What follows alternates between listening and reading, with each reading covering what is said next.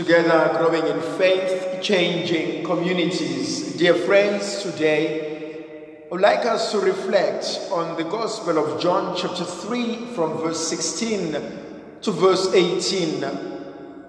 For God so loved the world that he gave us his only begotten Son, that whoever believes in him should not perish but have eternal life. The opening lines that I would like us to reflect on: for God so loved the world. God has willed us into existence. God has loved us into existence. I think that the first premise that everybody should always go back to is to come to a realization that the world is an extension of God's love. That God, before creating everything else, what is it that pushed God in order to create? God did not create out of duty. He did not create out of an obligation, but he created the world, the universe, everything else out of love. And so I want to argue and to convey in my own understanding that everything that God has created should be an expression of how much he has loved us into existence. St. Augustine argues that before I existed, before you were created, you've always been in the mind of God. And I think it is important, dear brothers and sisters, to be convinced of the fact that you are the beloved son, you are the beloved daughter of God. It is important for us to believe that the world is good, that the world is a creation by a good God, and that God has not just created the world and distanced himself away from it. Because there are some philosophies that say God created the world and left the world to do whatever it wants to do, and God is not interested in the world. I don't think that's the truth. At least scripturally, we know that the Lord created the world, but the Lord continues to be part of the universe. That's the first thing I want us to look into. And what else feeds this theology of a creation out of love? I find this in the book of Genesis. Whatever that God had created, when he had finished creating it, he said, "It is good." And when he created human beings, he said, "Very good."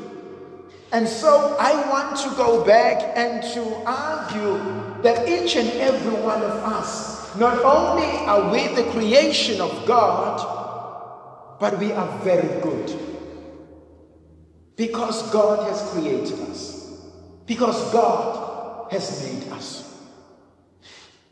Will there come a time, has there come a time in our own lives where we feel unloved? Where we feel we have hurt other people, where we feel we have betrayed ourselves, where we feel we have betrayed other people, where we feel we are not worthy of love? Yes, they may have come. But even though we go through those experiences, that does not take away the reality that in the midst of all that, I am still loved by God. God loves you, He loves me, He loves us, knowing exactly that we will betray Him, knowing exactly that we will walk away from Him, knowing exactly that we will do things that He does not accept. Sometimes I think God's love is like a love of a parent. A parent, obviously I'm talking about a good parent. A parent loves his or her children. She knows that sometimes they will make mistakes. She knows that sometimes they will do things that she's not proud of. She knows that sometimes they will do things that she's ashamed of. But she never stops loving them. He never stops loving them. He or she never stops looking at them with that great love. Yes, a parent will be so terrified of the world that can be so ruthless. And she will want to protect. He will want to look after his own.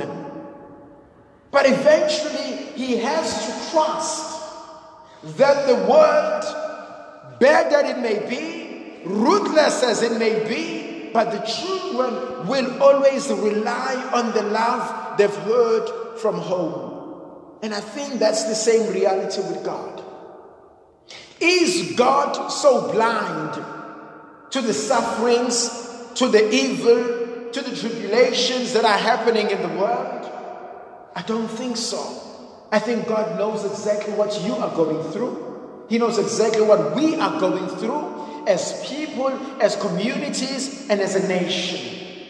Is He moved by those? Yes. Is He grieved by those? Yes. Is He saddened by those? Yes. Why? Because He loves us. And He wants us to be better. He wants us to be healed. He wants us to be forgiven. He wants us to be complete. That's the first point. We are created because God loves us. The second principle I want to talk about. He gave us His only begotten Son. Not only did He love us, but He has given us Jesus as someone who journeys with us. As someone who is the imprint, the image of the invisible God.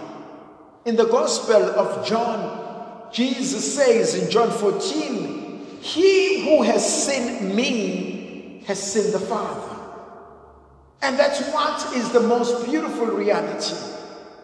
That in the person of Jesus Christ, we have come into contact with God. If you go, dear friends, and you read the first letter to St. John, chapter 1, from verse 1 to verse 3, John says, "The one whom we sat with, we drank with, who taught us, we have come to believe in Him." And that very same reality, that very same person is the one whom we now preach to you. Jesus Christ, who was with God, and through the incarnation in John 1 verse 14, was found in the womb of Mary, and was born of that woman, lived amongst us, is the reason of our faith. St. Paul says, unless Jesus rose from the dead, our faith is useless. And so Jesus is an expression of God's love for us. He is given to us as a model. He is given to us as a companion. He is given to us as a friend. That whoever believes in Him should have eternal life. John chapter 10 verse 10. I, Jesus Christ, have come so that you may have life and have it in abundance. And so what Jesus does is to bring us into a relationship with Him, and from that relationship with Him, we are given into a relationship with God. The third principle, God did not send Jesus into the world in order to condemn the world, but He sent Him to save the world. It's something powerful for me. Jesus is not the judge. He was never sent to condemn us. He was sent to be our brother, to be like us, in order to help us how to love the Father. In Jesus, God sees you and I. In Jesus, God has forgiven us. In Jesus, God has healed us. There is no need to be afraid of Jesus.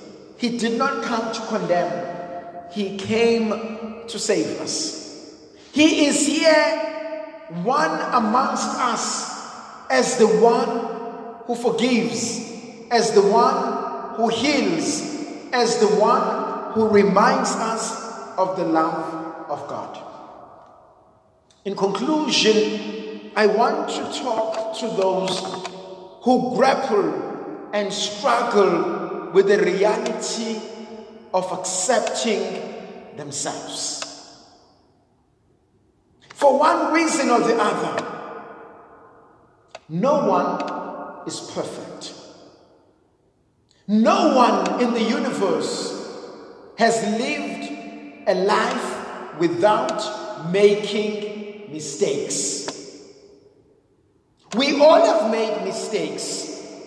Some of us have made blunders. We've done things and said things we are not proud of.